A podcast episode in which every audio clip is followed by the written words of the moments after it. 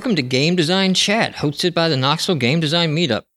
Uh, the group meets the second Sunday of the month, and the podcast is recorded after the meetup. We just kind of hang out and do this hereafter. Um, if you live in the Knoxville, Tennessee area and would like more information on the group, check out knoxgamedesign.org. You can find out all of our information, including what games we're going to be playing next uh, on the podcast, which we actually decided and I forgot. That's like the one thing I didn't prepare. I had this whole prepared thing to like not screw up the intro. It was like the Minecraft Ultima clone. I don't remember the It's, name. it's not Minecraft. It's uh, Barony? Ultima Underworld. Uh, Barony. Was it Barony? Barony?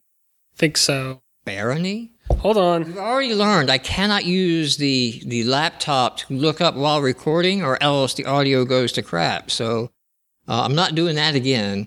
Uh, I'm going to look it up and then Dylan's going to look it up and get back to us on that. Joe, um, I'm, I'm joined with Joe, Dylan, Levi, and, and Mike here. Um, what have you been playing recently or working on recently you want to kick off the show with? Uh, sure, yeah. Um, Joe, been playing uh, Final Fantasy XIV still. Kind of gotten sucked back into that. There's a a crossover event with Yokai Watch going on in game. That's a limited event, but it has a lot of grinding to it, a lot of RNG. Just uh, trying to finish it before it runs out. I know it runs until like October, but I can't not do it. Like I, I, I know it's limited, and I know that it takes RNG, so I just want to finish it. I'm like seventy percent done, but uh, uh, it's been fun. And then, um, yeah, All right, Dylan. Well, first of all, you got a confirmation on the name. is is this what you remember? That looks like it. I think it was Joe's recommendation. So, I Barony, what's so. the cursed edition. Cursed, first edition. edition. Okay, find that on Steam and, and the other places. There'll be a link in the notes uh, to that. That's going to be our game uh, next month. This month is Anodyne, is what we're going to get to. But um, thanks for doing that, Dylan. But how was your week, your month, I guess? Um, Playing, working on. still playing Overwatch. Um, kind of migrated back to doing quick play, switching out, chasing achievements for different characters instead of playing hardcore. Um, started playing Bravely Second uh, while I was traveling a couple Okay, weeks how, ago. How is that? Um, it's really, it's a lot like the original. It's really good in uh, in terms of you know that old school JRPG style of combat. It's interesting because the first jobs that you start picking up seem to be a little bit more complicated and kind of under expect you to understand the Brave default system a little bit better, which Is that you what the know- title's referencing? It's like Brave Yes. Default and your second job. No, I don't know. Well, no, what I think what the title is referencing is there's some sort of I know they had something like this and I never used it in the first one because it's actually tied to like there's a micro payment where you can refill it.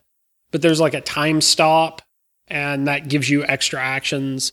The typical idea though in in your typical combat outside of that is you know, normally in a JRPG you get one action per turn. This you can basically spend actions on your future turns or save up actions and defend to either perform more attacks and, and kill monsters on the first, you know, your first uh, round, or in some cases there are abilities that cost multiple actions. And like the first class you get actually costs has things that modifiers that will cost multiple actions. Um, it's kind of more of the same, although like it's it's less the old school. Um, like the the story is less the old school JRPG that I remember, and more there's like an anime opening once you finish the prologue and everything. More Atlus uh, ins- uh, effect on Yeah, like the the main character is is almost like your your fan fiction Mary Sue. Like I love you guys. I loved you guys in the first game. You guys are so awesome. um, but that's pretty good. It's got a couple more. It's got like a uh, clicker game mini game as well. They keep throwing in things like that. All right. Levi? Uh, well, I haven't played too much over the last month. I did finish Odin Sphere Leifthrasir, the Odin Sphere remake, and uh, yeah, it was good. I thought it was a good example of how to reuse a lot of bosses and levels and make them interesting. Uh, but I've primarily been working on a couple of new games. Well, one game that I had been working on was a Supermarket Simulator Express Lane, which I just demoed for the Knoxville Game Design Group about 30 minutes ago. And I did create a new graphical 3D interface for that, and also did a mini Ludum Dare uh, the number 69, which the theme was colonization. And I made there's an old BBS game called Trade Wars 2002, which I used to love to play. So I made like a new 3D version of that game. And this was my first time using a data store called SQLite for the game. So I explored using that uh, for storing data for the game. So that's pretty much what I've been up to. All right. Um, my game development stuff is is been on the back burner. It's just the crazy last month going on with CodeStock and everything, getting ready for that. So I haven't moved too much more into redoing Quest, um, which sucks once again because next week uh, is the Emerald, uh, not Emerald, Emory Place Block Party, which is the street that we're located on. So we'll be here showing off our games in the group again, and I'm once again going to be showing the Unity 3 build because the Unity 5 build isn't in anywhere near a functional state. But um, you know, maybe next summer. That's my goal now. My goal now is next summer. Game wise, I guess the game that I played that's of interesting note, people would rather, you know, the one I should mention is No Man's Sky. And I've been playing that, I think I'm about 15, 16 hours into the, game now, or I have hours in the game. And I'm still trying to answer to myself if it's a good game or not. I can't really, like, I don't know. It's, um, it's, it's interesting in that you know, it's it's a procedurally generated world and everything like that. And there's been a lot of talk into like the size of the world, but all the planets that I have landed on or explored, you can tell they come from the same randomizer. Like the terrain algorithms the same on all of them. The um, the formations are the same. The rock formations are the same on all of them. The plant life looks the same on all of them. The resource looks the same on all of them. You know, and then even the creatures don't look that different, you know, between planet to planet. They just they seem to be a randomized element of, you know, we have these 3D model parts and we stitch them together, we grab these legs and this head and then that's a creature. But the pool it's drawing from isn't feels wide enough that they really feel like, wow, this galaxy is completely wildly new from the last one I jumped from. Um, and I think my biggest complaint in the game, which I was reading this morning on, because uh, I was like, I can't be the only one having this problem. Like, this is too big of an oversight, and I must be missing a menu. Is there's no map um, of of worth in the game. There's a galactic map which shows star systems, and they're just little yellow dots. That's it. Just a whole bunch of little yellow dots. Uh, there is a there's a linear quest in the game there's a path to follow. So that path is highlighted of like, hey, you should just go down this thing. And then I guess each, you should find something in each one of these areas that clue into what you're doing. Um, and I did have a few story events occur. And I think you have to do a certain amount of that because I did unlock certain plans and crafting that I don't think you would have unlocked otherwise if you didn't do that. So you kind of are locked into that whether or not you want to do it. Like if you just want to explore Oh, sorry. Like you're going to be limited into how far you go. You'll have to get some of these plans to get to some areas. Um, there's no solar system level map. So once you warp into an area, you can look around from your ship. But that's terrible because your ship's got a full 360 and keeping an orientation is, is a nightmare. And plus there's a mechanic in the game that if you stay in space too long, space pirates start coming out and attacking you. So there's a constant like get into space, pick your target, light speed there, and get out of space. Um, otherwise, you're just going to be fighting off endless arrays of, of pirates, um, which sucks because you can't take time to explore it.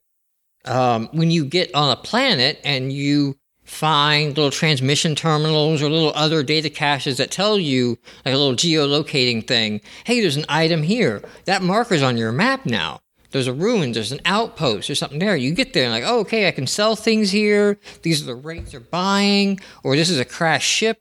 It needs for repair these these items, and then I can repair this crashed ship and swap it with my own. So I want to do that. So let me get back to the the galactic trade booth so I can get the things I need to fix this ship up. Well, you already visited, so it's off your radar, and there's no map that shows you where you could be. There's a log that tells you you went to these places because that's the whole like you can rename everything and upload the names. But there's no interface in that to say set a marker for this point. So this morning I was really, really frustrated because last night I found, which apparently going to be really hard to come by again, I found a, a space station that was buying a mineral at 100% over. This is your trade wars right here, right? Yeah, that sounds very similar. hundred percent over market price, and it's like that mineral is common. Let me zoom to the nearest planet. Yeah, it's all over this planet too. I stripped everything. I ripped off every weapon system, everything I could do to maximize space to load up on that uh, mineral, fly it back into space, and sell it. And I did that like twice. And I got myself to like two point five million dollars. Now I can just out and out buy a ship. So I'm watching people fly in because you have to like offer another there's no like ship store you have to like find somebody else who has a ship and usually they're coming to this spaceport flying in and out you can walk up to the other ships interact with them one usually a prompt is can i offer your ship and then they say like hey it's going to be this much money and the combination of finding a ship that was an upgrade from my own looked good and also had decent storage space it was getting hard so my wife was on the couch and I'm like well i got the warp drive i got the money let's just warp to the next system and like see do I get cooler ships or something different there? You know, it's a new system. So I warped there and the answer was no, these all look worse. I want to go back. I can't find how to get back to the place mm. I just left. I spent an hour this morning with the galactic map trying to find it by just randomly clicking on stars nearby. There's no way to even put names up on them. So I could even like see the names of the stars. Do you have like coordinates The of your current location? Because see, that, that would be the simple solution. Is just I'm going to write a post-it note, and here are the places I want to go. it's like a big slap in the face that the driving quest is this thing called Atlas. And it's like, yeah, because that's what I wanted most. I want an Atlas, okay? I want a Randy McNally space guy here. You know, even if it's not like, I get it, it's supposed to be unexplored area. So I get it. It's like, oh, it's not all mapped out because it's all unexplored which is a load of hokey because like every planet you land on there's crashed ships there's bases there's outposts there's ruins of ancient civilization. It's like it's nothing's unexplored here. Everything's been explored to death. Um and every planet is also hostile. Like the planet itself is like toxic rain or sub-zero temperatures so you can't be outside that long.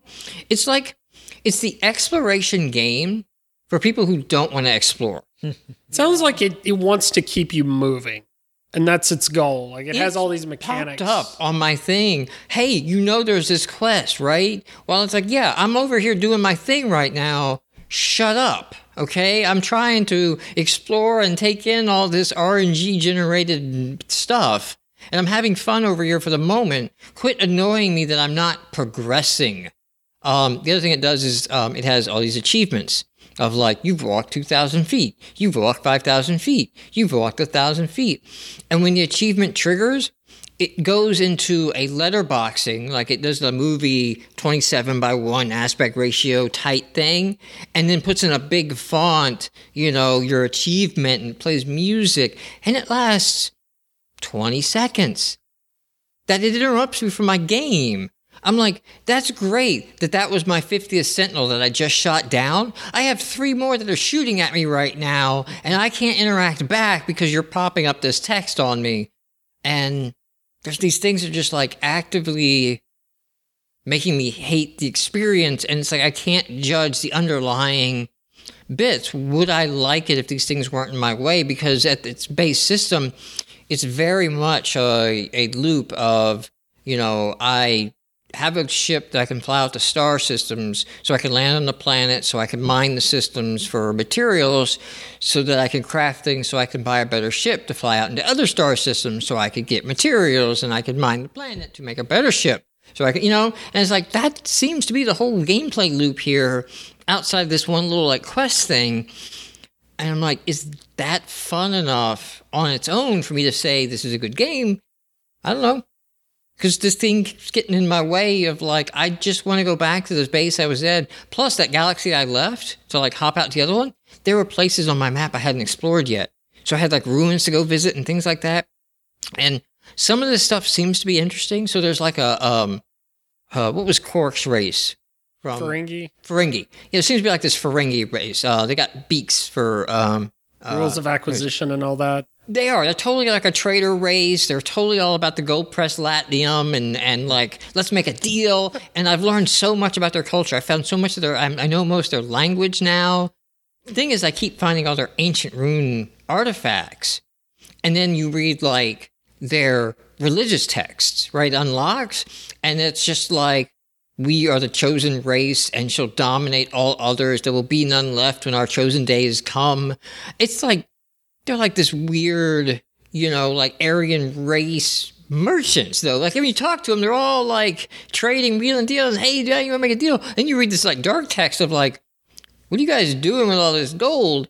And it's like, I'm liking like finding out like, is this like your prehistory text of like, this is the way we were. And then we had the event, and then we're like, that we don't talk about anymore. That's our dark history. Maybe they're all just nominal and only go to services on Space Easter and Space Christmas. Maybe, you know, it's just like, so I was like, I want to find out what the rest of the story is behind the thing. And there's like counters, achievements, and everything of like number of pieces of words I know and number of things I've unlocked to like give me an idea of like how much more I should explore. Well, when I warped that new system, it was a different race. And I don't see the bird pe- people anymore. And it's like, I want to get back to a system with them because I know a lot about them. I can trade really well with them. They also trade so that it makes it easier to get things. Now I'm with this warrior race, and like the options to trade for resources are like half of what they were. And it's like, this sucks. This is a, this is this isn't the game I don't want to play because now like I got to go grind for my materials versus like find a material I can get a bunch of and sell to then buy the material I need. You know, um, and I just I want to go back and I can't. There's nothing on my map. There's no coordinate system. There's no. And I read somewhere it was like we made a design decision. Sean, the, the lead developer, whatever, it's like a design decision to not encourage this map use. We want to encourage this frustration, I guess. I don't It might make sense for a certain type of gameplay, but it doesn't fit everyone's gameplay. It expects you to play in a very specific way. which seems counter to what and it's hard to nail down like what was no man's sky supposed to be because it was so vague Yeah. um, but it seems counter to like this really open-ended game to really focus on one gameplay method so that's what i played i don't know i'm gonna keep doing i mean i dropped 10 hours into it straight yesterday without thinking about it but then there are those those like those mmo 10 hours where you're like you Yeah. stop at the end of it and you're starving and you haven't eaten and then like you just start questioning i'm like am i making good decisions with my life right now it's the treadmill. Like you, you, you, you. The treadmill is compelling, but am I getting something interesting from being on it? I mean, I think what I like about Dark Souls is it's sort of an MMO setting that I don't have to deal with other people or the treadmill. And like the reason I replay that game again is sort of like, yeah, I'm, you know, going to um, Southshore or whatever it was in WoW again, and I'm going to do this quest again that I know is here with my new character. You know, I get that without the horrible grindy treadmill bits of WoW Yeah. and without the other player. Well, there is the other players, but when the other player, they're either there to help you take down a boss or they're to fight. There's no guild shenanigans. There's no drama. It's like we're either fighting or taking down this boss. Okay, we're either doing a raid or we're killing each other. There's no in between. There's no discussion. All right, what are you here for? I can wave a emote. That's like it. no chat. All right. Well, that went on way longer than I thought, but so did No Man's Sky. All right, so we're moving on to our game this month, which is Anodyne. Um, I recommended this one. This was like one I showed because uh, I'm not going to name names. I'm not calling anyone out, but I just saw on Twitter um, this game get mentioned, and then somebody's like, "Oh, I love this game," and there was another tweet and another tweet, and somebody else who I generally respect said like this was almost my game of the year in 2013 or whatever year it came out. And I'm like, huh, okay, I'm hearing Zelda like and game of the year. Gotta play this, gotta check this out. So I guess we'll start with Joe. Because you said earlier before we started recording, you rage quit at one point. I did the the first time I played. Um, I I played for about forty minutes, and I got to a particular jumping puzzle in a room where there were rolling spike things and gaps in the floor, and you had to get I get think around I know where you're talking about. the room, and I couldn't do it. And I feel like That's it was a about as far. limitation of the tiling and where the game decided what counted as landing on the platform or getting hit by the spikes, as opposed to a skill set. I was getting really frustrated with it because So I you hit that early, you said. So I guess that's one downside of the open design. Because I think I know what you're talking about, and that was like the last of the three key dungeons that I did. So by that point, my health meter was so high, I could just get hit by things and run through them and not hmm. have to deal with most of that. How many key dungeons were there? There were four. three dungeons that had a key, Okay. and then you did a thing with that. I forget. Maybe like that was the windmill part with the keys. That's where I stopped. I don't The know windmill. and then Because it moved all the anyway, stats. because you had to collect a bunch of cards to get to the final room anyway. So I, I think I had about thirteen or fourteen cards. you when I- needed 36. yeah, Yeah, I'd and I like- was- I found the door that needed thirty six, and I was I think we probably got close to the same place. I just didn't play it as much. I know. didn't sink a lot of time into I'm it. pretty sure I had two keys. Uh, but I did like the dir- the directness at the beginning, of the opener, where like the tutorial, but it was like you are going to do this now, and I was kind of like, well, that's different. Like instead of just saying like press A to do this, it was kind of interacting more psychologically than I'm used to with I, other games. I made a note on mine, and I'll just get it out of the way now. Like I like that. Like it had that, but then it did like have press A or whatever to do mm. this thing, and I was just like, but you had this really little puzzle that we just did that taught me about the switches and the things, and you did the good thing. Why are you mixing the bad tutorial of just tell me press the arrow keys? Like I read this rock and it told me about arrow keys, and it's like I don't want to read the rock about the arrow keys. I want another room that, you know, I did like the rock that was like sometimes people will say multiple things and then you talk to it again it's like but not rocks. but not rocks. Yeah.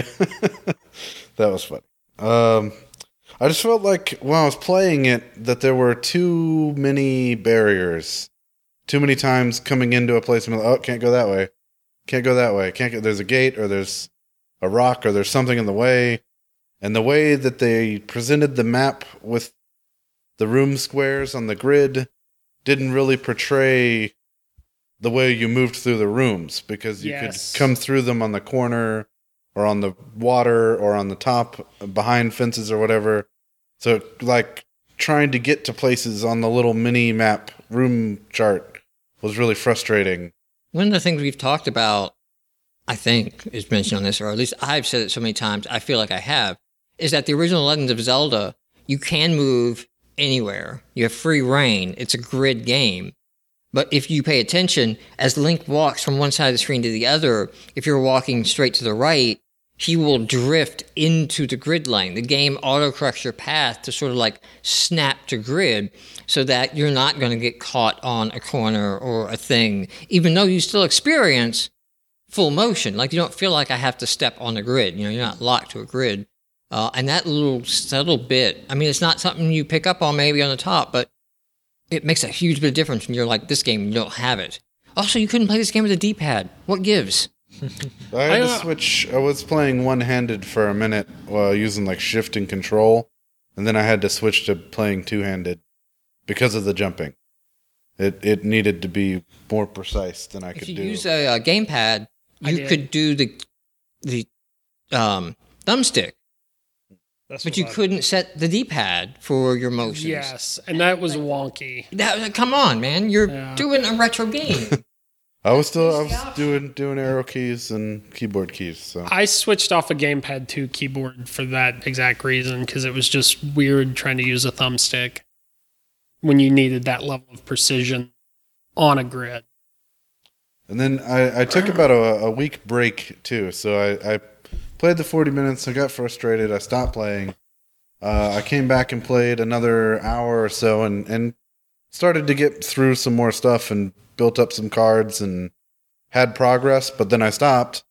And now when I loaded it up this morning, I really I had no idea where to go or what I had done or hadn't done. I know the portals had the little indicator that you had like finished that area. The little crystals that lit Yeah. up over the Yeah, But when I was cards. walking around after not playing for a week, I really didn't know some of the areas. They didn't have the crystal, but when I started going through it, I had already gotten through that particular puzzle set and maybe gotten like the the wide angle dust broom or the extended broom or whatever from those puzzles. So I like went through a whole dungeon again to see that I had already finished it because it didn't have anything new for me, and that the the card I needed to actually finish the area was out in the area. I just had to get to it and open the chest. So your experience there is unlike it if you just played it normally because you get to that door needing 36 cards and then like there's a good bit at the end i'm sure you did it too levi of just hunting for these last cards because i want to say i don't know how many cards are in the game the total number that you can max get but i want to say it feels like there are only 36 cards before you open that 36 gate I think You I have had to find 'em up. 37, but there's not many Yeah. more cards in that. In that. Yeah, I don't, I don't know what would have made it better for me, but some kind of indicator, more in depth indicator for what I had or hadn't done or where I had and hadn't gone. Some of the rooms I had gotten to, but maybe I only walked into it one square, couldn't go any further and came back out. But when I'm looking at the little mini map, I don't see any other connections to that room, so I don't know if I've actually You finished need it like the compass in Zelda, the little flashing. thing. Yeah. Oh, here's where you need to go to Yeah. pick up the item. Yeah, that would have made a huge difference, actually. Or maybe even like a color tone shift on the mini map, like that this room is done done, not just that you've walked into it and back out, They had, that you've opened all the chests or killed all the enemies or done whatever. yeah. Which I will admit, I used to walk through, so I was like, okay, this is the thing that I Yeah, okay. need. Okay. This square right here. Yeah. They I had, was tempted. I wasn't having enough fun with the game to want to get a walkthrough to finish it. The maps Yeah. definitely helped in Yeah. the Steam walkthrough.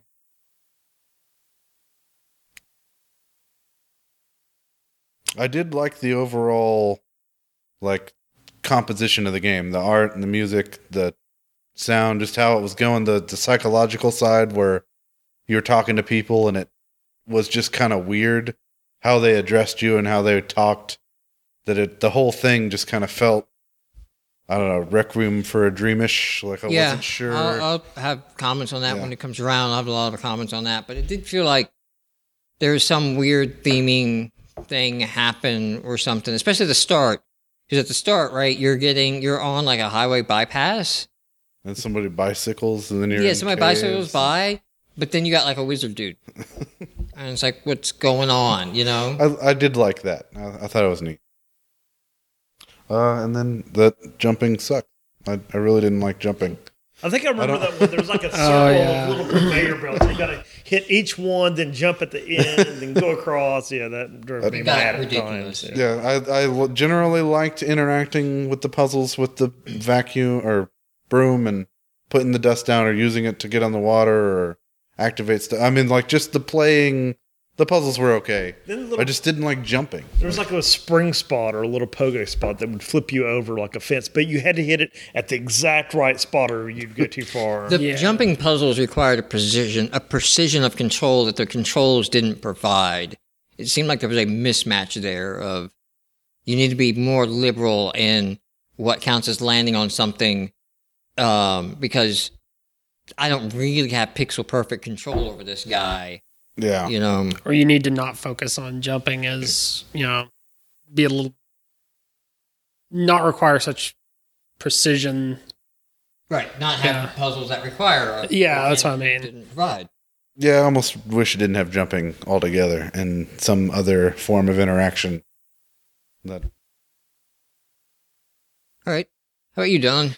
um i at first i did really like a lot of there are i guess i should say there are a lot of elements of the puzzle design i did like. One thing i did like is i started noticing that there were pretty frequent checkpoints that would refill your health which you know, if this were Zelda, you know, you might run into some of the same traps, but then you might have to go farm for hearts between them. That's one problem I had. I never could tell which checkpoints gave you back health and which ones didn't. It seems like it was. I didn't to me. figure didn't know out that they all the did. very, very end. Um, the checkpoint you were at didn't heal you. Any other checkpoint would. So it's like Okay. you hit it.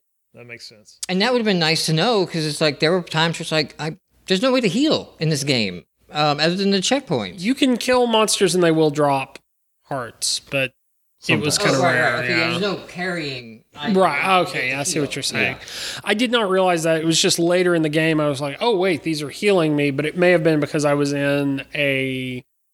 I think it was the dungeon where you go underwater and there's multiple entrances and they each have a checkpoint. So I was probably changing checkpoints a lot. They could have just did a simple graphical thing, change it to a different color if it's going to heal you. Then after Yeah. you use it, remove that color. Yeah. something like that. Um, I did have a complaint, and I didn't write it down, and you made me think of it. That the, the health items dropped were not consistent among the enemy types versus how hard they were to fight. Like some of the Right. little guys with the little axes, the little like Reaper dudes, those dropped like a full like shield of heart or whatever. Yeah. Um, full heart every time. It's like worth three on your bar, and then like the lion things that just like wreck you over and over again. You a Oh, yeah. maybe you get a half a heart. There were a lot of enemy types that took like they were tough and they there wasn't necessarily like a clear pattern. Like I know a lot of games are like you attack when they do this animation you back off, but like the lions or the dogs or whatever were just like no they're going to run at you and you need to Yeah, the AI is just find player, move that direction, attack. Yeah. And there's no pattern you could figure out or avoid. I didn't like the ones that shot projectiles. I feel like I couldn't get next to them without getting hit. Yeah, the frogs And the little that shot the yeah. frogs were really tough in in the one I think the level you stopped in um well the last level I finished too just cuz I think I got most of the way through it before I or maybe even finished it before I went back and got the little broom extension that fires the shot and then like oh this is how you're supposed to take care of it. um but just in general I thought the fact that checkpoints refilled health was a a little bit of an improvement over you know what Zelda tends to do. Um, the puzzle design it seemed like slowly taught you new tricks. You know, when you were first able to pick up dust, it was just kind of this like, hey, here's this thing, and you slowly learn to do more and more with dust. Um, I thought that was an interesting combo as well. It kind of reminded me of the uh, cane in Link to the Past that will create blocks, but it ended up being more versatile and it was i think it was an interesting use of theming where it's not just we're going to create this generic block or something. It's like broom and dust and not something you would have normally thought of.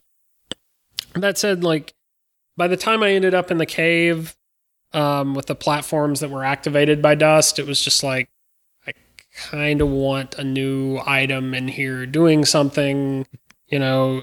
It seemed like everything was That's Some really aspect of it fails down when it's going for like this Zelda metaphor. yeah is like there's not that many items or you know Yeah. uh, things to use in this game, and then you can really sort of feel like an overuse of puzzle mechanics because it's like yeah Zelda's all about like, okay, you get this item in this dungeon, and now there's a whole new set of puzzles that wrap around this new item, this new ability that you have.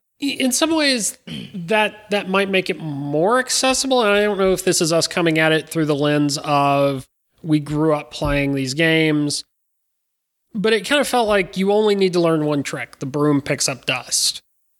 The thing that changes is dust does different things when it comes in contact with water with uh, you know these platforms with you know and so it, it might be a little bit easier to teach. You no longer have to figure out like I've got this boomerang and I got this bow and arrow and they they're both ranged attacks but they both kind of do different things and now I have to test both of them out. Right, but I guess the point I was making is that with the broom and the dust, Yeah. it feels like okay, I've I've seen a broom dust jumping puzzle room. I'm I'm tired of these. Like Yes. I, you yeah. know, okay, so yeah, I'm going to carry the dust around so I could use the dust and activate this switch. I, I get it. I did that the last three rooms. Like, there's no new ideas to do with this, and it Yeah. seemed like that was There were no new ideas. It just got harder and required more precision. Or like having to backtrack to get it to cross the water. Yes, And then that only dust was like seven screens away. Yes. that that drove me crazy in that one, one of my, dungeon. one of my annoyances with the, the, the water riding dust is that damn thing got caught way too easy on Yeah. the corner of something, and then like you may just lose your dust and then go back. Goes back to the grid tracking, I think. yeah, Um, in general, I think I had the same problems you had with some of the world design. Um, kind of like you were saying, uh, if you go back to like the original Legend of Zelda or Link to the Past, the world is typically designed, the overworld is typically designed in these long loops. You know, you'll go back, you know, you can cycle back around through the entire world, get back to where you were, you know.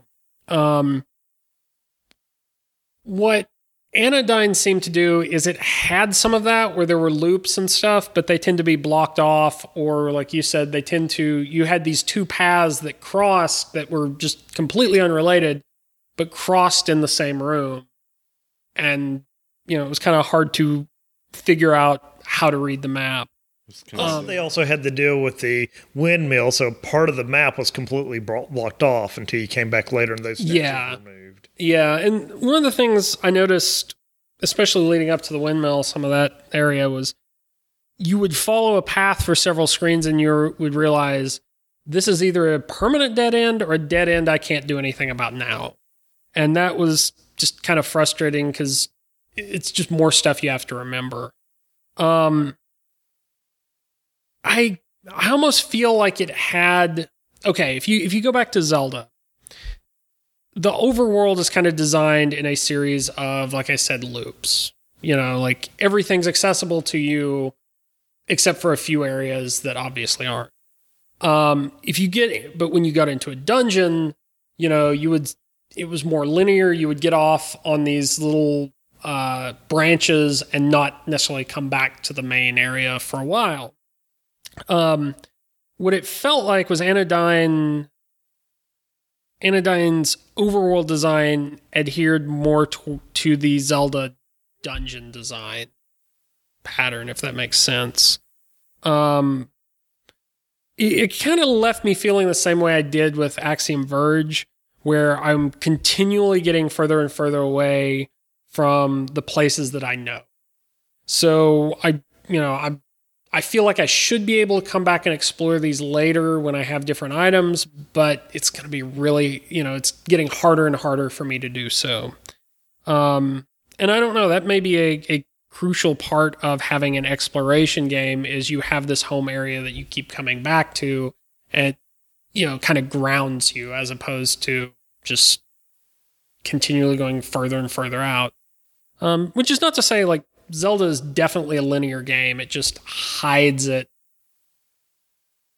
and Very I well. Had um, the Nexus, yes but I guess the feeling is that's not really a home as much as the level select warp menu. Yeah, and I think the the the problem for me that that was actually the last note I had here was it's it's a nice addition because you can you can fast travel really well. I just it was one of those things it was on multiple screens. I would sometimes, you know, I'd find a portal and I'd end up on a completely different screen or I- didn't understand the order of it. And it was just one more thing that I would have one more maze that I would have to deal with. And it was almost one of those things like I don't even want to think about this. I'm just going to go back to where I was and keep plugging away because it's just more more confusing. It might have helped more if the Portal Nexus had been more linear. Like or Yes, like these are what yes. these portals Or if go to. if it'd been just a menu that filled in, then I would have a better sense of like where you know how far along I was. and How they relate to each other. yeah, Yeah, Yeah, but that was I, I think that was what started to kill it for me was like you you said the same place probably the same place you were you were having problems was that cave It's just like this is complicated this is requiring a level of precision I'm not this is not the exploration game that I kind of expect a Zelda like game to be so um it wasn't a bad game it was just you know not not really what I expected it to be in terms of exploration. Yeah. How about you, Levi? Oh, okay. Uh, I took about seven hours. I did finish the game, and it was developed by another two-person development team, Sean Hogan and Jonathan Kittaka.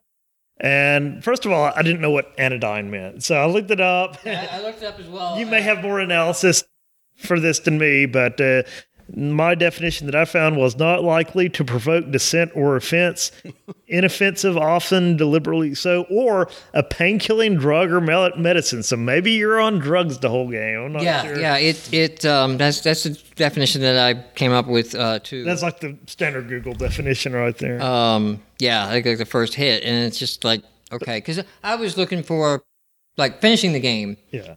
and you finished the game i didn't feel like i had answers to what was what was I, what was, that, what was going on? What was this?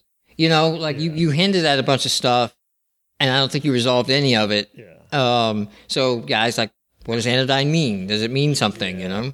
It's like, yeah, you got this Briar kid, and there's some conflict there, and he turns into a big plan at the end, and you both go walk out into the sunset in the water or something. And it's another like Fran Bow. and then Um, Hey, I maybe maybe maybe it's maybe I stopped at a good place.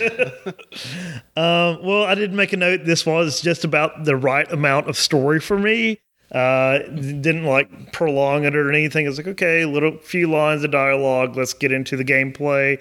Although I made a note a little bit later on, I wish there was some explanation of why these different zones were like so different from each other. It's like one time you're like in like a forest, next time you're in an eight bit world. yeah you're in game boy land Oh yeah, I remember that. black and white world. Next time you're in an apartment, and there may have been no reason for that. Maybe they just wanted different graphical styles. Just all And maybe coloring this is our last game was Fran Bow, where it's like all of these zones had like a mirror or tie. It's like a real world, like mental hospital or, or this area or something like that. It's like when I go into the hotel, it's like, okay, did did an event happen in the real world at a hotel or or is there some significance? Like why is there this hotel? Why is there this little pokemon village where i run around and kill everyone?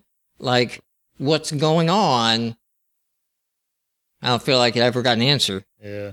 Um, yeah, so when I started playing, the broom animation really bothered me for some reason. I don't like it in pixelized games where they just poke with the sword. That looks Oh, so yeah. unnatural. I always like it uh, like in games like Link to the Past where you have that swing animation. I know the reason why they do the poke animations because when you press the button, you want that instant like interaction. Like you want when you press the button, you want the enemy to be hit. You don't want any wind up frames because that's what apparently makes games feel sluggish.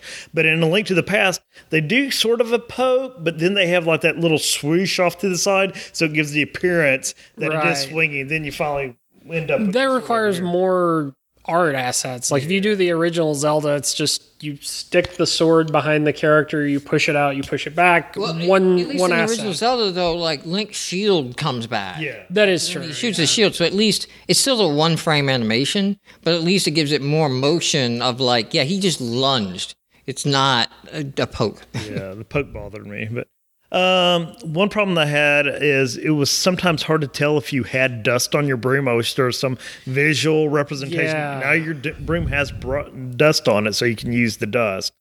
Um, as you all mentioned earlier, I thought there could have been more items. Like uh, there's only one broom upgrade that I found, aside from the one at the very end, which just lets you solve the little colored puzzle at the yeah end. that, that thing has its own room for uh, i saw you eventually go uh fack it i think you you walked Yeah. through to get to that Yeah. and I was on the verge of doing that um, when I just entered the right combination and like had no idea why that worked. And I thought like I had worked out like what it was doing, and I put them there and it didn't work, and then I put them in like the same spots again and it worked. And it was just like, what? I don't understand this puzzle at all. And then I did read online there was something about like um going to the places where the statues were as some indication. But I was like, there's only three statues. Why would I have thought to go back to the statues? There's four tiles. There's only three statues, guys. So, you know, it's like I'm not going to figure out the last one I think I gave it a try the first time because I know you're supposed to go on the outside of the wall and reach each of the stones, and it gives you some clue that correlates the color to the boss. And I think there's three of those, but then the fourth one didn't have anything or it was empty Yeah. on the fourth one. So I guess that one you weren't supposed to change. But then I was at the point, is like, okay, I can't even remember what the boss of this dungeon was. If I could, then So if I- you went back to where the statues were, if you even remember that was, because it's not like there was anything on the map Yeah. that said this is the warp zone for the statue of this earth. The statues, I think, are in the colors of their stones. yeah, That was behind that boss. yeah. So, and then that symbol is on the statue as well, I think. but okay.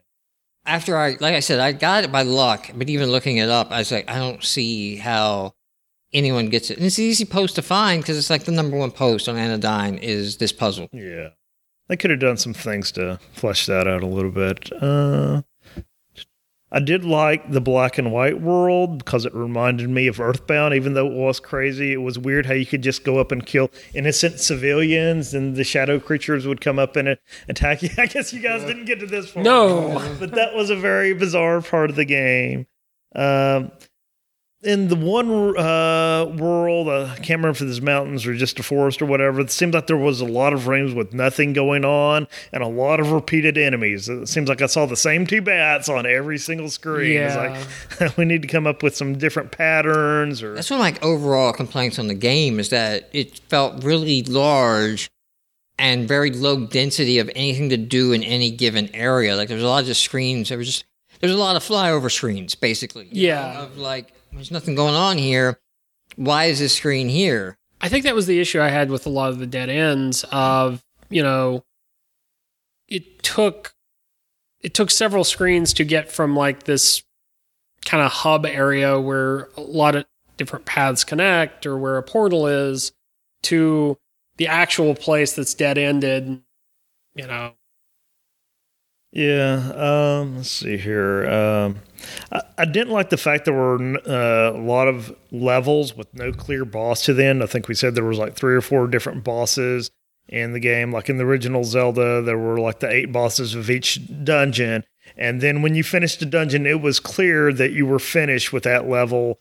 Sometimes you had to go back and pick up some of the items, but there was a clear ending point to each of the levels. Now in this game is like, well, you just collect a bunch of cards and you just need to pass that gate with that card number on there. I think I think there is. I I let's play this game, so I'm going to be uploading the let's play videos.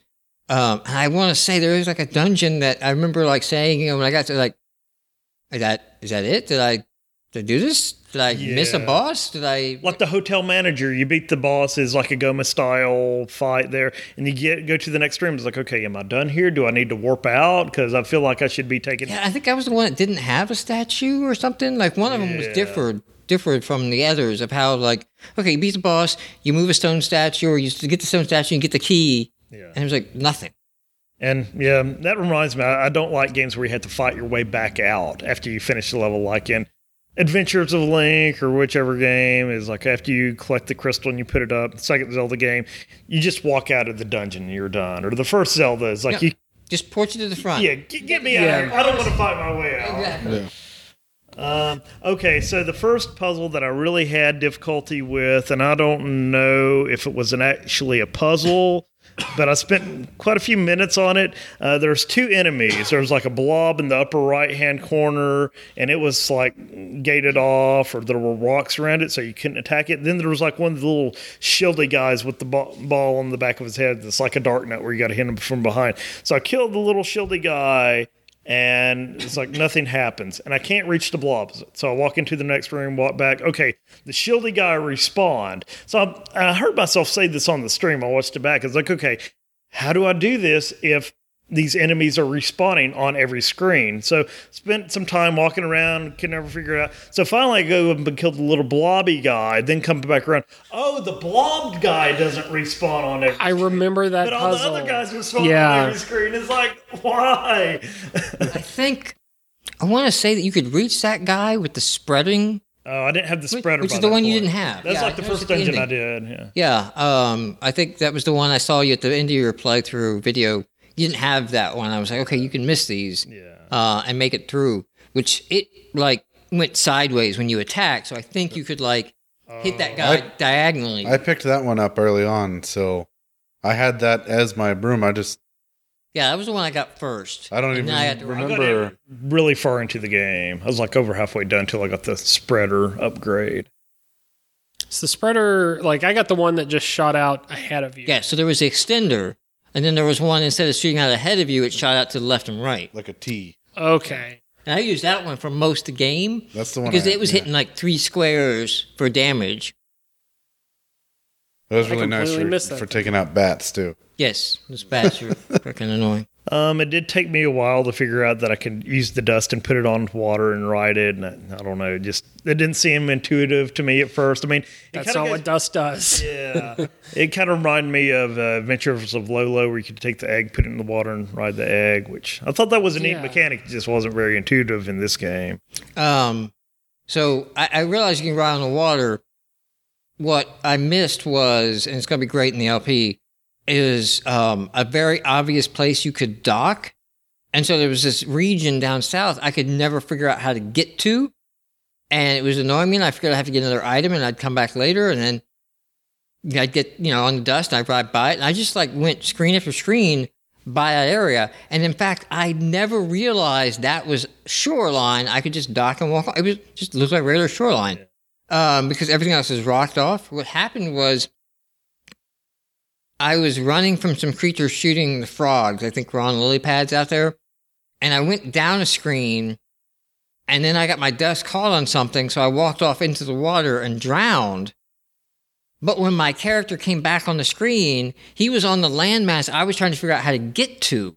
So instead of appearing like, oh, you weren't on that side of the map, so you should appear on the side that you have to still figure out how to get there, I got there. And then I found that shoreline by going backwards. Because at that point, I'm like, well, this is where I was trying to get to anyway.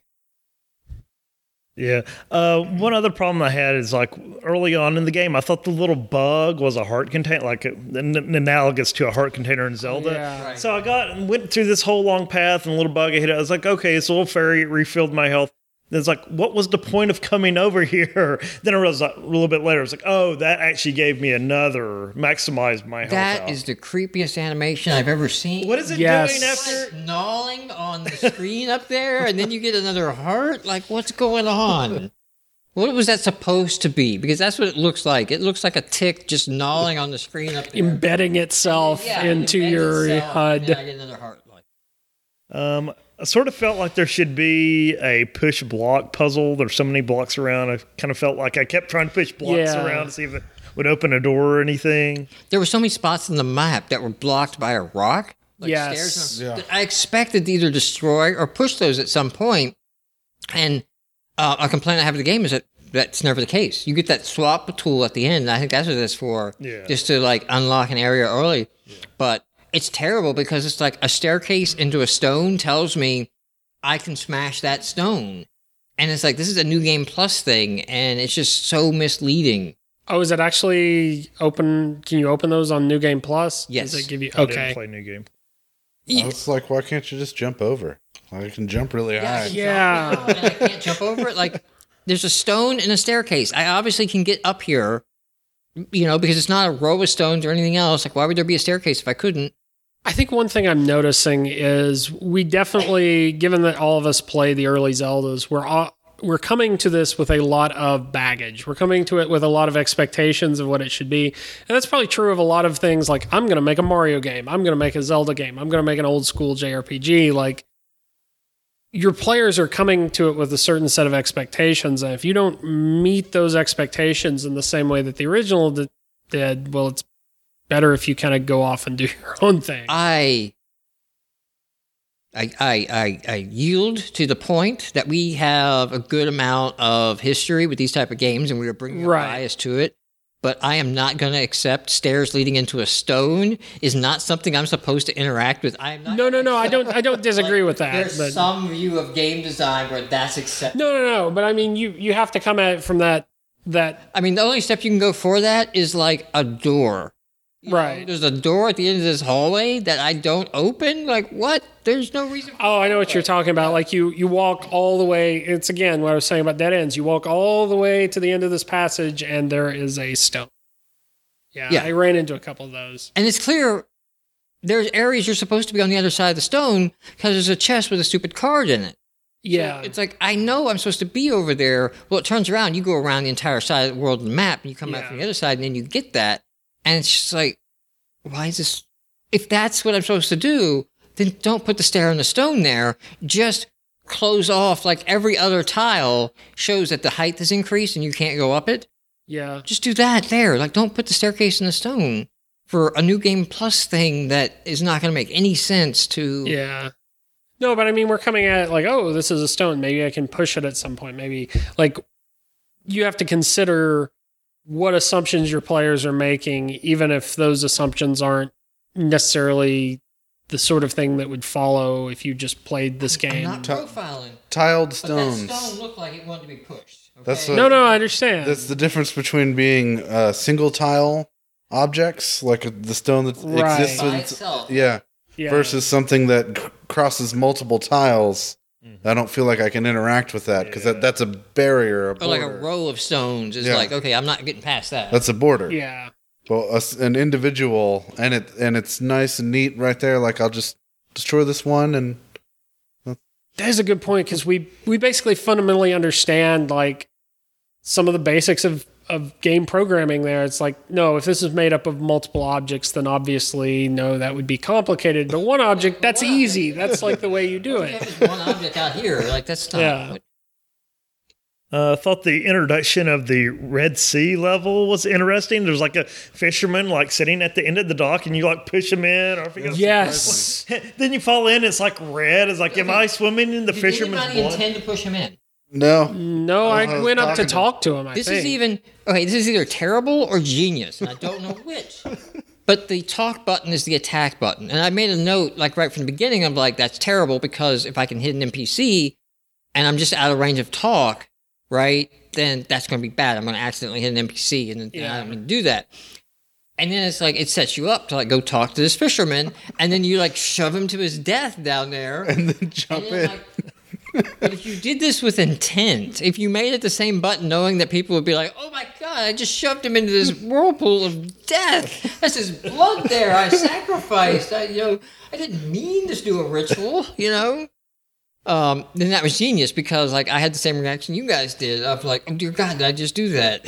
the whole bloodworm level afterward too. Like this, that like was that. like, yeah, it got kind of creepy. Those big walking things that couldn't do anything with. It reminded me of the third level in Link to the Past in the Dark World, where you can come out of the level, go back to the overworld, and go back in, and different areas would pop up, and you weren't just constrained to this one map in the level required going in. yeah. I, know I can't remember it which the one. Lost Woods? Yes, You get the yes. fire rod, and you Yeah. burn the little snout to the whatever it was down there.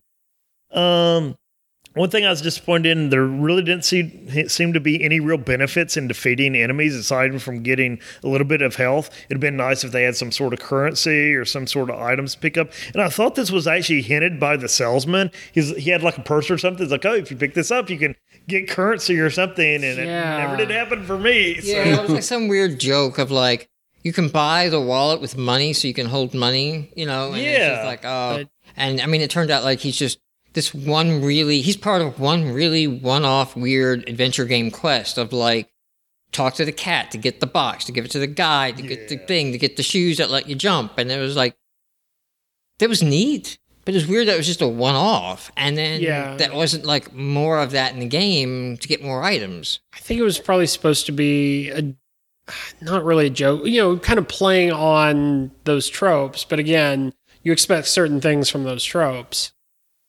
Um, just actually, I think that's one other thing I've noticed. Like, we didn't all get the same broom upgrades and stuff because, you know, again, from a Zelda game, we assume that that's kind of deterministic. If you go along this path, you're going to get most of these items. I mean, the yeah, first place you'll I the went to bow was arrow, the, get the, the bomb. worm. You'll have yeah. The first dungeon that I did outside the like starter area was the worm dungeon zone. I don't know what you guys started with. Don't remember. And it sounds like because was. but the last one I did was the apartment with the insane dust and jumping puzzles, and that was my last one. Um, and if that had been like my first one, then I might have been rage quitting with you. I did. I don't remember if it was the worm dungeon. It was just kind of a generic cave sort of thing, as I remember. Um, Yeah, It had a statue in it. That's the one where you knock the fisherman. Yeah, that was the second one I did, and the third one was the cave with all the like spike jumping puzzles and the was like the blob thing one. that you were talking about. I didn't Then like I the didn't- castle or something, the blue castle. I thought that was first for everybody, but maybe you could. Oh, that's what I'm talking about. Like you have that, Oh, you have okay. to get out of that Yeah, zone, that's what I thought. and that ends with you getting to the nexus or something, and then you can like step back. But Um. Okay. Uh, I think we might have mentioned this earlier, but it's hard to determine like the difference between water and actual holes that you can fall into. It's like, oh, I thought I had to walk around this, but no, that's actually water that I need to walk through. It's not a hole that I'm going to fall in and lose life or anything. Uh, the ending was kind of crazy, some unexpected profanity. I thought it was like all G rated, and then they dropped some f bombs. Like, oh, that that was unexpected there. And um, thought the boss battles were good. I liked the lo- very final boss where you did the little uh, ping pong pogo or ping pong back and forth with one side with the ice hand. The other side was a little bit difficult because you're supposed to like put dust, and the little fire shooter would ignite the dust, but you had to put it in you three different chain it because it started blocking it. Yeah. Exactly. And you couldn't ever put the dust exactly where you wanted to. It'd always come out on one tile from where you expected. So So you like that fight? I, thought didn't- It was terrible. I didn't like the fire part. I thought they could have done the fire part better. But Yeah. overall, uh, I didn't mind the little spikes coming up and having to jump and over I mean, that. that boss is throwing out way too much damage for basically being like a bullet hell boss. And my main complaint with that is that the game didn't feel like it set you up with the other bosses Yeah. for this boss fight. This felt like throwing you off a difficulty cliff of like, you know, here you go. This is insanely hard all of a sudden. And the rest of the game, most of the bosses I beat by just spamming an attack over them and just like healthing through Real any strategy. attacks, Yeah. Yeah, I did like the hotel manager that was like Gohma from the first Legend of Zelda, but it's just from the other side. But you had to wait for his eye to open. Unfortunately, during that boss fight, the game froze on me. So I had, I think I had two freezes in this game. Oh, okay. Uh, one one was a hard freeze. The other one was one of the jumps on the accelerator pads, and I actually fell into the wall, and I couldn't get out. So I had to restart the game. So, um, I liked. I found a hidden object. I think it. What was the level? I think it was called space or something. You had two different sides. You had the orange king cube and the the dark king cube. This probably sounds strange if you haven't played this part. It, um, was at the back of the apartment? I think it led up to the apartment. I mean, it led up to the apartment. Um, I by that point, because I did that area, that was my last area. I do remember just like, all right, yeah, whatever. Do you have anything over here? Do you have a chest? No, I'm moving on. You know, unless You could keep talking to that King Cube. Oh, Yeah. I actually did the whole loop, Did and you? it, it took like ten minutes. I was like, through. I saw that, and he repeated, and I saw another cube. I don't even know if I talked to it. I was just like, "Do you have a card? No, I got to go on. I got things to do." Well, the one thing I did like about that area is there was a ladder, and I thought it was a glitch at first, but you could like kind of walk behind, then you could start walking up, and it's like, am I supposed to be walking this way? You keep walking up, and you walk over a little bit, you go into this secret area, and there's a heart, like a heart container from Zelda. Really, I didn't find this. And you pick up the heart, and it gives you this line. It's like, "Oh, this heart container does nothing for you." I was like, "That makes sense because this isn't Zelda. This is this is Anodyne. So heart containers mean nothing in this game." So, I th- looking at some of the Steam achievements, I think there are other hidden items and other cards. I guess in New Game Plus, so there may be more things like that, but I didn't get to those. Uh, I thought it was humorous as well. At the very end, you get to the final gate from the sage or whatever. It's like, oh, you need 36 cards. Oh, now you need 96 cards or whatever. But you never did actually have to find 96 cards. So I guess it's just a ruse or something. Yeah, And- it- it getting opened through anyway. Um, yeah, so that's all I had for Anodyne. All right. Um, I tried to like if you guys had a point, get it in there, so I'm not like once again 30 minutes at the end of the podcast. Um, I played about six hours. Or I didn't about six hours 49 minutes was the the game over screen. 62 deaths, 36 cards found. I did the bare minimum, and I'm like, I'm out. I'm out. I'm done. Um, the first impressions on the game was first of all it was a weird aspect ratio choice. Um, yeah. but I guess it's also a mobile game. But when I looked at it, it's like just puts the D pad and the controller button on the screen type game. I cannot imagine doing those jumps with a touchscreen D pad emulator. like that just seems torturous. Um, the I already mentioned the opening tutorial mix uh, when Joe was talking. Um, it auto saved, like you didn't have to save at checkpoints. It just was saving. Um, so you didn't um, lose anything at any point. It just constantly saved. And I'm like, thank you. Like, please stop having these. Like, I have to go to a save menu and save. Like, if you have a save anywhere, then just auto save. Like, if, if you have already put in a save anywhere and you don't have autosave, I'm gonna I'm gonna I'm gonna call you out on it from this point on, right? Because that's just like putting a burden on me for what you should have done, you know. Um, now, if you don't have an autosave and you don't have a save anywhere because you have game mechanic reasons, and that's fine. Um, but if you do, then just be autosaving all the time. At the start, I did like the humor, like the rock and things like that but it quickly wore on me and it got me to the point where I, I lost interest in the story like the writing and all of that was just it was nonstop with its humor it never like took a pause and um you know uh, one thing with the cards was i was expecting the cards when i got them at first to like explain a bit. Because here's cards of the creatures i'm seeing. So what is this creature? The, all the cards are just bad puns.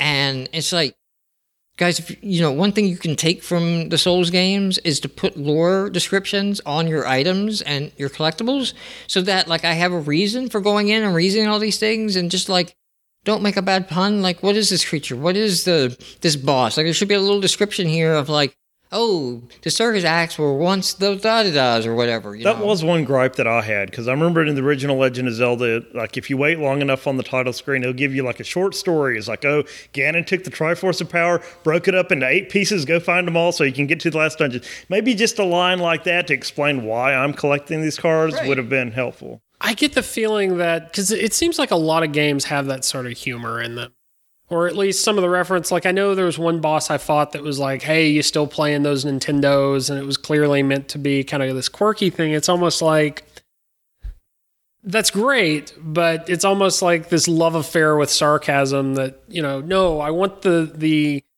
the game that is like cheesy and and uh, good cheesily authentic. You know, like it, it's not trying to. you have to like dial it back. I think Yeah. you need to throw up like all these puns and go like, okay, we're gonna cut like eighty percent of these. The twenty percent that are really good stay in, and then Yes. the payoff is much better because I'm blasting through all the dialogue because most of it's the eighty percent cheesy puns that aren't funny. Well, no, what I mean though is like it'd be nice to see some some games like this just play it straight. You know, not necessarily like be heavy handed. Just play it straight. It's it's okay to be serious. It's okay not to be sarcastic about everything. I I don't know if it's a direct call out, but the the hub world was called the Nexus, and Yeah. it's very Demon Souls like in the game design with its bonfires and its central world zone, and it's called the Nexus in Demon Souls 2. So, um, if you want to drink, because I mentioned the Souls game now on the podcast, go ahead, everybody drink. Um, but I mean, in my defense, it was I was like that was my reaction. And then I'm like, you guys called it the Nexus. Like that's the exact same thing it's called there. So It's like at the beginning of the game when you meet the girl and you wreck her bike or whatever. That reminded me of like the very first Pokemon episode. I don't know if it drew I from followed that. her to Pokemon Go through my entire Oh, okay. I don't remember her name. Yeah. Um, was And she a named her Pokemon. bike. I was like, uh, I don't know. Yeah. That's kind of weird. It made me wonder if we were going to get the bike later, like Mhm. as a tool for getting to new places. Um, Well, I thought that with the gun Now- too. what they could have done if they were taking the Nexus from Demon Souls is actually make it a space to where in the Demon Souls Nexus, characters hang out there and they're transient. Like they don't stay there. They don't like permanently. It's not like your Bioware campsite party that's always at the campsite for you. There are NPCs that are there sometimes and not the others, but it's the central hub for everybody in this space. But you sort of walk around this actual space to go into different um, stones that you touch to then do the warping. Same thing in, in Bloodborne. You go up to the gravestones and that warps you into the back into the other world. But it's this little zone that you can move around in. It's not like this void of black that just looks like a really bad menu screen that, like you guys said, could have just Could have been, yeah, it would have been clearer if it was a menu Would have been screen. better as a menu, yeah. Um, so the main gameplay turns out is to collect cards to progress. Um, that is actually what you're doing. Even the keys are not like the main point of the game. You got to collect these cards, and this is a key loop of the worst kind. Uh, key loops being like where, and this literally happens in this game. Of you come up to a locked door in a dungeon, you use a key, you get in behind that area, you fight to whatever's in there to get a chest that gives you another key. And it's like there was no point to this, guys. I had a key. I could have ignored this entire zone. Um, and that's the cards are just an extrapolated version of that. Of like, here's a gate. It's got a number on it. Go collect a bunch of things and come back to it. And it's like I don't feel like I'm doing anything that matters. I don't feel like I'm making any progression. Like, yes, you have to gate the areas. Yes, you have to do that in the game. You need to make interesting levels but you need to make it in a way it feels like I'm accomplishing something and not just like, oh, I hit a locked door. Let me go circle around, make a loop until I find the key and then I unlock that door. And now I feel like I progress. All that stuff, getting the key doesn't feel like progression. Um, and this game had a ton of it. Reminded me of a lot of Banjo Kazooie, where you got to collect the puzzle pieces. Like the pieces had no like significance, but you had a door and it had a big number on it. It's like, oh, get twelve to get past this door, and get 120 get past the final door. I don't really like games that do that because again, like you were saying, it's it's hard to tell if you've gotten everything in the area. It's just like make those smaller. I mean, Yeah. you're a Chunks stone of- throw away from a starting NPC in an MMO fetch quest of like, go get Yeah. me six wolf pelts. Yeah, Great. Now get me five feathers, you know? Like, that's where we're at, guys. Uh, But at least in Banjo Kazooie, when you're in a level, you could press pause and it would show you everything you've gotten and what you need. I don't think Anodyne really had this. Like, well, I think there could be more. The only way, like we talked about the crystal earlier. there's the crystal over it, and then in the menu, I think they like had question marks of where more cards would be. Because there was like four pages of those suckers. they had like outlines of keys, but you don't really know where to get the keys. Yeah. But the, the three keys came from the three first bosses with the stone statues, um, which then just did the windmill. Which, by the way, I know this is petty. But speaking of non progressing shenanigans, that chest by the windmill really irritates me. So there's a chest by the windmill. You go into the windmill zone, you get the three keys, you unlock the gate to the windmill. You go in there, there's a chest, and then there's a ladder. The chest is ma- locked by magical force. Okay, I'm gonna have to do something to get that, right? I'm gonna have to get power, get an item, do something. Climb up the windmill, cutscene plays, climb back down, you can open the chest now.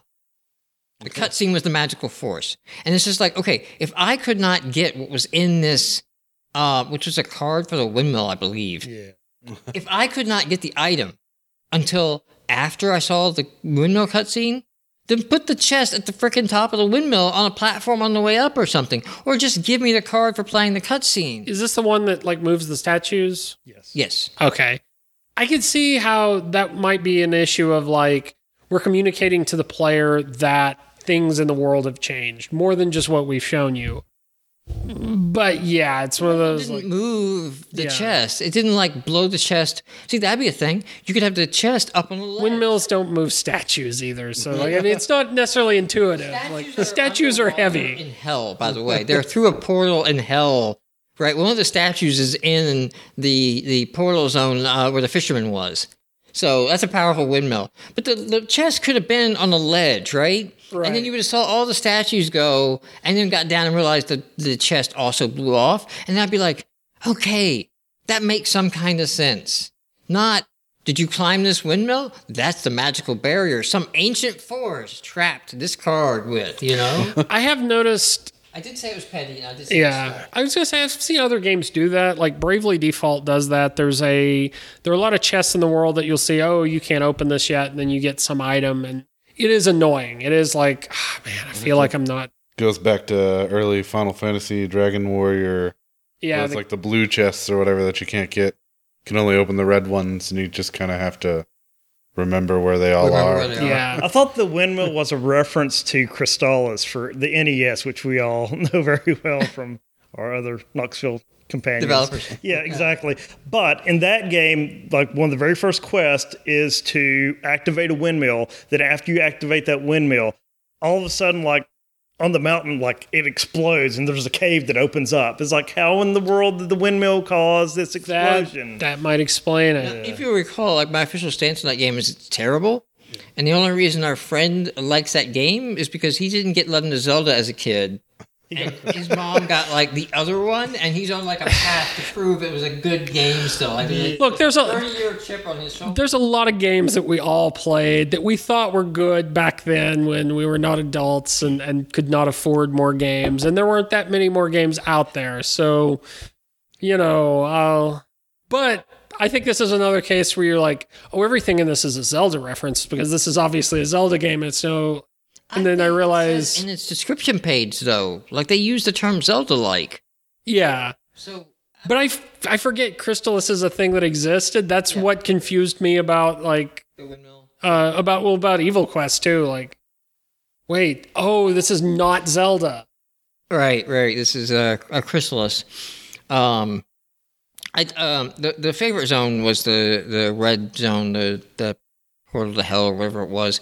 I really like the um worm door mechanic puzzle of like you could look and see like okay there should be a way to make a door appear that means i need to go back underground and find the worm that's going to make it come up uh, and I really like that. And overall, um, I liked a lot of the puzzles that weren't necessarily difficult puzzles. They were just interesting things to do. Yeah. Um, except for all the jumping puzzles. All the jumping puzzles can just die. I there's no like this game, and in fact, I couldn't use my D-pad. Even frustrated me even more. Although I think by using the thumbstick, I could hit like 45 and 60 degree angle jumps. You know, so I could make like when you had to jump off moving platforms to other moving platforms, I could sort of like you know, make that angle if I waited too long. I could like make a sharper jump that you couldn't do with the keyboard. Um, so maybe that lessened it a little bit. I had one room where, uh, before I was aware that you could like load the moving platforms with dust to move them, that I did try to like jump around from the platforms just by jumping at the very last pixel and seeing that you could actually get like three tiles over.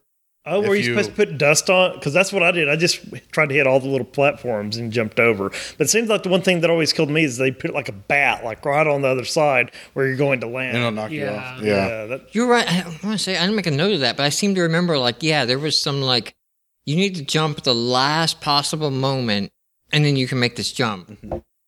Um, I do remember a couple jumps like that. I'm actually surprised, like the the platform thing. I didn't realize you could do some of those without having the dust, but that that was one of those things that took a second of like, oh wait, this is another thing that uses dust.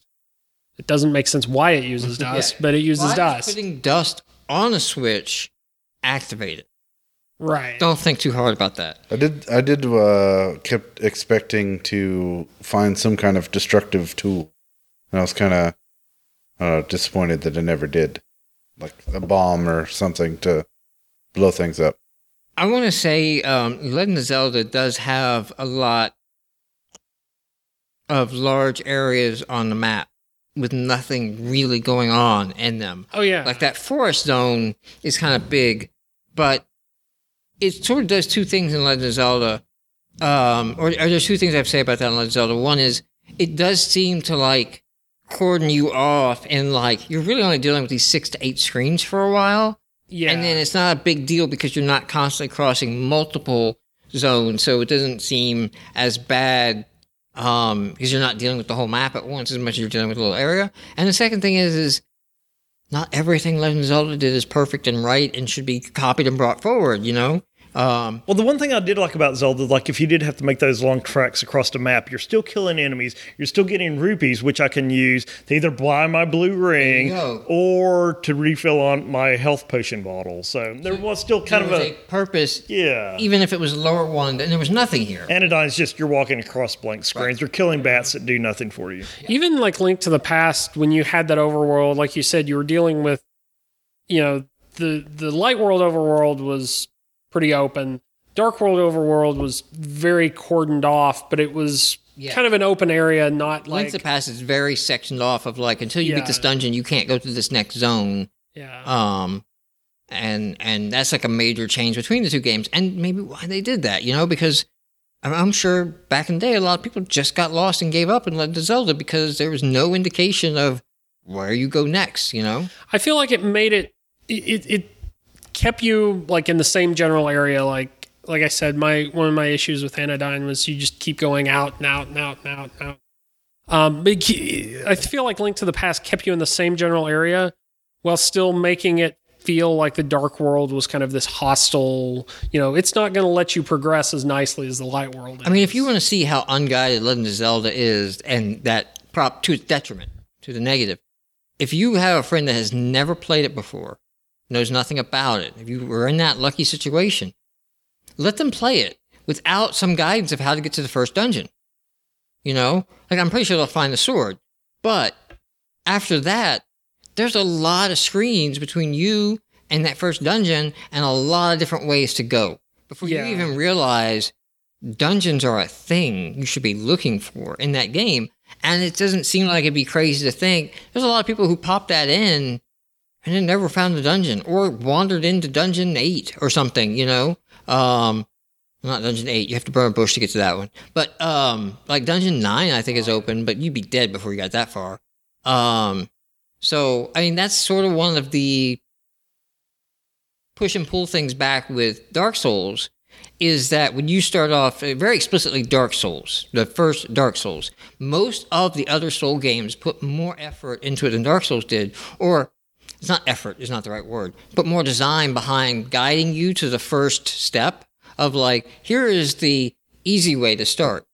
There's a lot of footage of people just starting Dark Souls going like one of the harder paths because there's no indication other than you get the crap beat out of you and you should realize, huh, I don't get the crap beat out of me as hard this way versus that way. Maybe I'll go this other way. You know, you just get locked on like I almost made it to this point. Let me see if I can make it to there and then maybe that's where I'm supposed to be. Um, and then that's one of the push pull things of like, ah, yeah, it's kind of cool to have that every once in a while, but overdone, um, like this game did, it's kind of a frustration. Yeah. Maybe Stylistically too, like with Zelda, I mean, if you were going through transition screens, it was still making sense, sort of like forest, forest, grass, now town. Yeah, and it's And like then- you feel like and okay. Anodyne, you're like forest, beach, mountain, hotel. Yeah, it's like I've underwater. Stepped out of, I've stepped out of all the forest zones, so I can like mentally block off that area and say like, okay, that's a separate zone. That's the rock zone. I'm going to stick to the forest zone and cover it. And you know, back to Dark Souls, keep drinking, just keep taking shots, man. Um, they put those fog gates up. So like you come to a doorway and this is covered in fog, and you have to walk up to it and press a button to walk through it. Sometimes there's a boss on the other side, and sometimes it's just another part of the zone. But it's a good checkpoint of like, okay, wait a minute. The developers are telling me right here that's a new thing. I'm starting a whole bunch of new, like there's not a quest log, but if there was, I'm going to get a whole bunch of new quests on the other side of this door. So now's a good time to do a run around, make sure I think I've got everything, that I find what I want, and then I feel like I've covered the zone and I can progress and move on. And so even though there's not explicit levels, there's not level one, level two, level three, the map is sectioned off either in Legend of Zelda by the terrain or by these fog walls with that. So, um, let's see. I already said I didn't like the dust surfing. Uh, weird adventure game logic. Uh, apparently, I ran it on key loops twice. I got another key loop rant down here. I'll The one thing I didn't like was like a, a gated key behind another gated key. Is like what what purpose you got to have the blue? Then you to get the red one, shouldn't I have the blue? Or maybe they just like double check you at that point. Yeah, I. At first, I thought when I first hit that that um I was going to the next dungeon, Yeah. and I was like, okay, each key is going to unlock the next dungeon. And this is how they ensure I do them in order. But You just- could do any of the dungeons. In you didn't do a dungeon in any order, and they just opened three doors in a row. So, um, so this annoyed me that while riding a Switch platform, if you moved, the chances are you died, right? Like the game didn't take into account the motion of the platform and then apply that relative. So, like, if you barely land on the Switch and you want to walk forward, all right, the Switch is moving, you don't move forward twice the speed now. You just walk forward at the regular speed. Uh, and it gets harder to like adjust and it makes it easy to fall off. But on top of that, when you were on the switches, it played the walk animation. Like the animation made it look like the guy's moving, And I'm like freaking out sometimes of like, no, no, no, I let my thumb off the stick. I stuck the landing. Oh, it's just the animation lag. So um, that was there. Um, I talked about that weird exploit where I died in the water and then appeared on land I couldn't get to um, on that screen. Um, the um, bosses seemed like, and this is weird, and there's no way I can confirm this because there's no health bar on any of the bosses. They seemed like they took less hits in subsequent attempts. So there was a couple bosses I died like once or twice to, and then I just sort of went in and did the same thing of just going up and spamming the attack a bunch. Um, and then it worked, and it's like I felt like I hit him that many times the last time I did that. In fact, I felt like I did twice as much damage last round and died as I did this round. And I don't know if there was a hidden, like, we're chopping the boss's health off so that you don't get stuck. But I can tell you for certain that was not true on the last boss.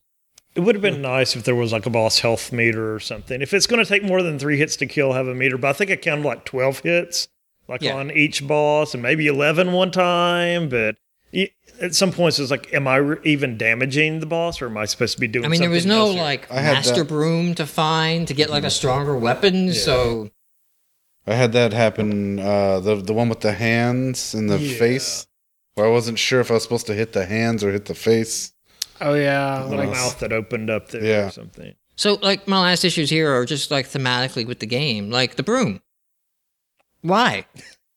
What's the broom significance to anything of the main character on that? Who the heck is Briar? Who is, you know, what's what's going on? Is this a is this trying to make a narrative statement that video games are bad and that you're missing like life, or is this like a statement? Like some of it seemed like like she's still playing the Nintendos, and like is this like people who are adherent to the 8-bit nostalgia era and the you know the 16-bit and get upset if like your 8-bit homage to a Zelda game doesn't do tit for tat what was possible back then you know or you use too many color palettes or use too many you know sound voices? Is that what the commentary is going on here? You know am I dead you know is this is this like a play on I have an uncle who works at Nintendo story and he trapped a kid in a game cartridge or something, or what's going on? I like none of this. None of this got resolved or answered. It was really frustrating because of all the cards that you collected. They could have had a perfect spot to piecing the story together, and then I would have felt less like this was an MMO fetch quest. Because it's like, okay, yes, I'm collecting the cards, and it's the world's worst key loop to get this stupid number up to open this gate. But at least each card is a piece of a narrative that when I get enough of them, it's going to become clear what's going on here. And I got the cards out of the order that they're shown, so it would be very braid like, where you're piecing together like, I've got this part of the story, I've got this part of the story. How do they all fit Right. And I'm really curious, like, what's the card in between these two, you know? And Yeah. that would be great and awesome. It's not this game. No, I, I pretty much assumed early on that the story was going to be weird, and I was just kind of like, okay, I'm just going to wait until there's a reveal. I didn't hit a wiki at the end of it. I actually wikied about that puzzle, but I didn't actually wiki to see if anybody, like, what's the meaning of this game? To see if there was a meaning, so. Uh, any closing thoughts, anyone? I probably need to actually do that. I, I'm curious to see what I kind of someone want to thinks the. watch the rest of it now. I think I'll watch yeah, your well, I was Let's say like our playthroughs or something like the weird places that we sounds talked like about that got- happened post that stop point. Um, it did get kind of weird and abstract. Um, I did do it across multiple sessions.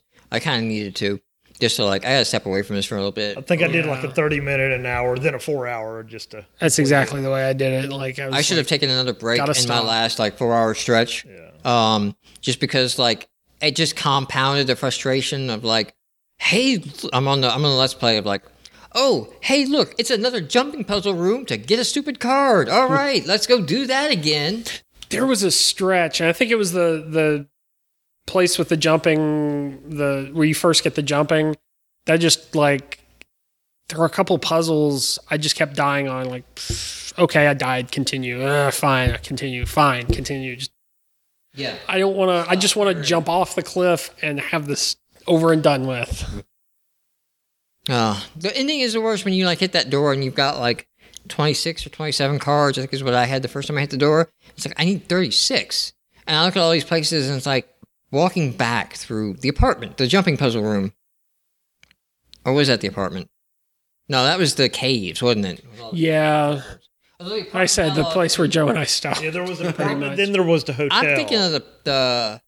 Okay, maybe I'm thinking of the hotel. the hotel had like the elevator in the center. The, the apartment elevator? had the. I think yeah, the hotel had the worst jumping puzzles. I don't think you guys saw the worst of it. well, then.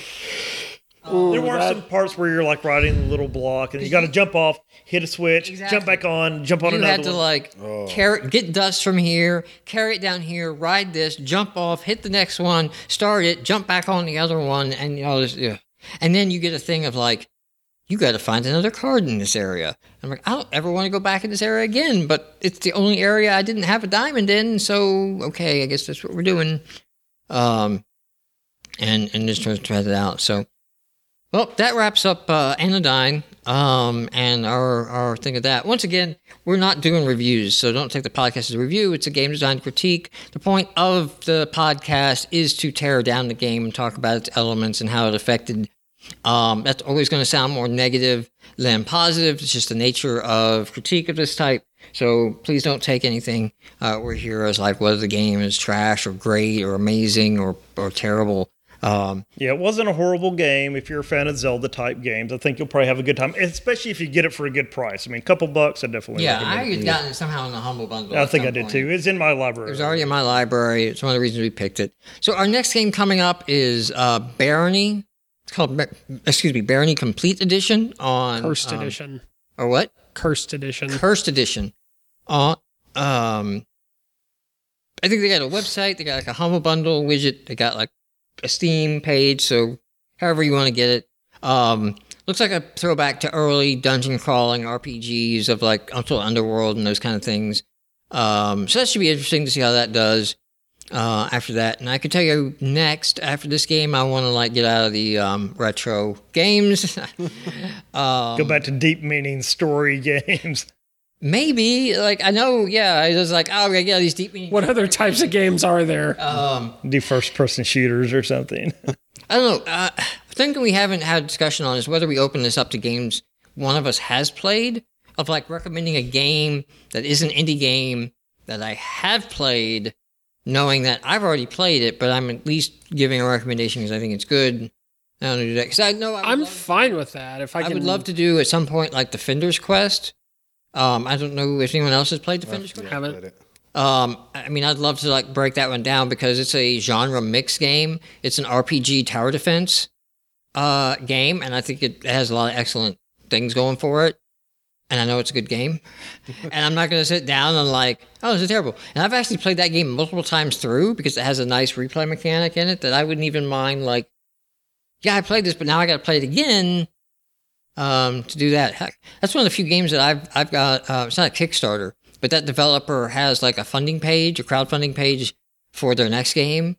That I just like, here you go. Here's twenty five bucks. Tell me when it's done. Tell me Defenders Quest two. Just I'll get an email one day. I forgot about the twenty five bucks until I mentioned Defenders Quest, and I'll get an email one day that says like, here's Defenders Quest two. I'm like, I forgot I got that, you know, and I'm looking forward to it. Um, all I know about the two, two is it has turtle tanks because he sent out like a thing of like it's a turtle with like a cannon strapped to its back, and then like the thing is like, yeah, turtle tanks. They're in Defenders Quest two. Like, all right, I love your marketing. That's great. You know. um, so uh, if you need to find anything about the show or about us, um, well, let me just let you guys go into your own. Joe, where do they find information about you? Uh, you can hit me up on Twitter at Double Square Joe or my website's doublesquarellc.com. I have all the other links. there. Anything commercially too you want to plug is fine at this moment. Uh, I'm I'm getting started on iOS, so i I've been working on getting all my Android games over to iOS. I've got two done and available now, um, and the third one should be available this week. Uh, just check out my website to get all the links and stuff for that. Dylan, how about you? Uh, Dylan Wolf on Twitter, uh, DylanWolf.com. Um, don't really have anything new out, but uh, Shifty Shapes, I think I put out last month from my last Ludum Dare, so that's there on the uh, Google Play Store. All right, excellent. Okay, Levi? I have a few. Uh, a few things on. uh, LeviDSmith.com. You should be able to find all my stuff. Uh, check out my YouTube, Levi D. Smith. You can find me on there for my latest developer commentary videos and my playthroughs, such as my playthrough of Anodyne. Definitely want to give a shout out to Splazer or Splazer. I'm not how you, sure how you pronounce it, but he's like the number one Knoxville game design fan. He does a lot of great gameplay videos for our game, so we, really appreciate that. I put Mutant Veggie Arena on Steam Greenlight, so if you like first persons where you shoot big cartoon vegetables, be sure to go on Steam and give that an upvote. And also, I'm rebranding a lot of my stuff to Levi D. Smith Games. Before it was either like Levi D. Smith Software or Levi D. Smith Games and Entertainment, but I think rebranding to Levi D. Smith Games, that's where you can find me on Facebook. It will help me out my SEO a little bit, narrowing that down a little bit. So that's all. All right. Um, I am uh, at Vinull, V-I-N-U-L-L on Twitter and vinull.com, which has got a link now to um, my presentation and my games. So if you want to check any of those out, um, I've got on YouTube, these are video. I have Vinull, which I haven't posted to in a while. I'll let you know if I do. Uh, but you go check that out. I have some game discussion videos and tutorials on that channel.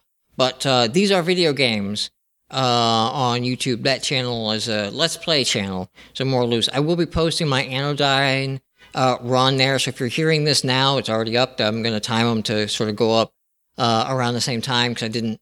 I was really torn emotionally about whether I should post one ahead of the other, and realized I just overthought that. So I won't. I will probably let's play the next game and just post that as I finish it. Um, so it'll be up before, but um, you can check that out. But also on our channel, um, we recently played um, some Overwatch. We did Catherine. We did a full run of Catherine. I'm very happy with that run, and especially the ending we got in Catherine. Because our Catherine run, we decided to be the jerk. Uh, and pick the worst possible answers. And it even got interesting because the worst possible answer American may not be what is the worst possible answer from a Japanese designed game. So there were some where we thought we were picking the worst answer, and then the little millimeter goes toward the blue side, and we're like, what? Um, Because I remember when I played through Catherine a couple of years ago, they had like live polling. It would actually download. They the still have statistics. that, They still have that. I thought that was pretty cool. um, but you got to play it again to get the bad ending. The bad ending's great. Um, well, so we got, um, I looked it up. We got not the super bad. There is like a layer The super bad's pretty cool. um there there is the um the ultimate ending on the one side but there's a tier before that and that's what we got and i think that's what you might be referring to um I won't go into spoilers. yeah we won't go into spoilers on it unless you just want to go look it up but uh, we'll talk after the podcast and compare notes uh, 'cause i think that's the one we got and that's why i'm so stoked about that pod playthrough because i looked at all the other endings and i'm like there is not another ending i would have been satisfied with in this game um, so that one's up. and I'm really happy with how that one's going. Uh, so if you want to just pop in there and just give the channel a taste, I would recommend starting with the Catherine videos. And we'll be posting No Man's Sky videos. Uh, I recorded four hours of gameplay with the audio turned off, so that didn't come out. Uh, I put a three minute time lapse up. I just did the Ludum Dare thing. I'm like, I'm going to use this four hour footage somehow. I'm not just deleting this file um, I'm gonna like uh, took the the extended version of our theme music and put that underneath it, and then let it rip. Um, and you know, uh, seizure warning before you watch that video. Um, but then when you watch a game at that speed, you sort of realize what a lot of your time is spent on, and then you realize there's a lot of menu time in No Man's Sky. I did that for Final Fantasy IV, and like the last like twenty percent of the game's just a final dungeon, just grinding. Just grinding Yeah, so I was like, that did take a lot of time just grinding at the end. I remember when you did the um the, the Zeldas. Yeah. You did the first three Zelda games, and it's like time lapsed or whatever. You know, it's like sixty seconds or whatever you had it for like Legend of Zelda, and then Zelda Two, three minutes, and then one minute again, sixty seconds on Link to the Past. You know, It and just progressively. I would definitely get longer. believe Zelda 2 would take you that long. um. I want to go back and play that game. I like that game. That game's a weird offshoot.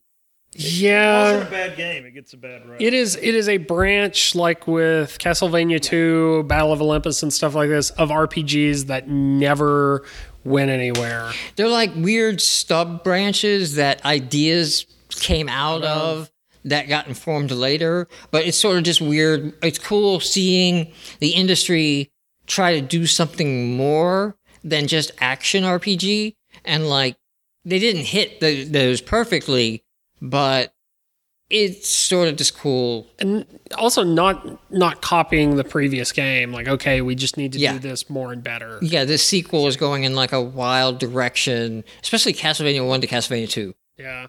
you know like zelda sort of still has the top world and you sort of have like the encounter system of like a final fantasy was prior existing and all that so Yeah. it's like you can kind of see what they're doing here they're playing around with some final fantasy ideas um, and trying to incorporate that at castlevania 2 you know like what, what were you guys doing what, what, were- what were you How does any of this make sense? yeah, but I, I love it too. It's another beautiful fall flawed gem. So, um, closing out the show, um, you can subscribe to us on Google Play, on iTunes. You can go to Knox Game Design and check us out.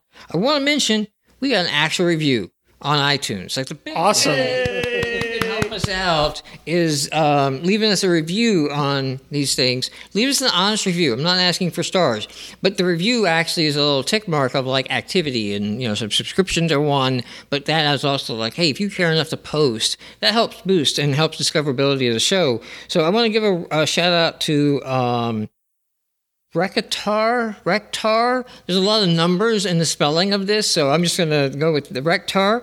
Um, and its title is awesome, and it's love the podcast. Keep it up. So there you go. Thank you for um, leaving a review. Uh, we still have enough for an aggregate review on iTunes. Um, so right now, his five star um, review left behind is dominating. But I guess if you leave a comment, it shows up immediately with your review. So um, yeah, leave a comment, Google Play or um, on iOS. That really helps out the show. Um, like I said, that game, Barony, Cursed Edition. We'll be checking it out and discussing it, and we'll see everybody then.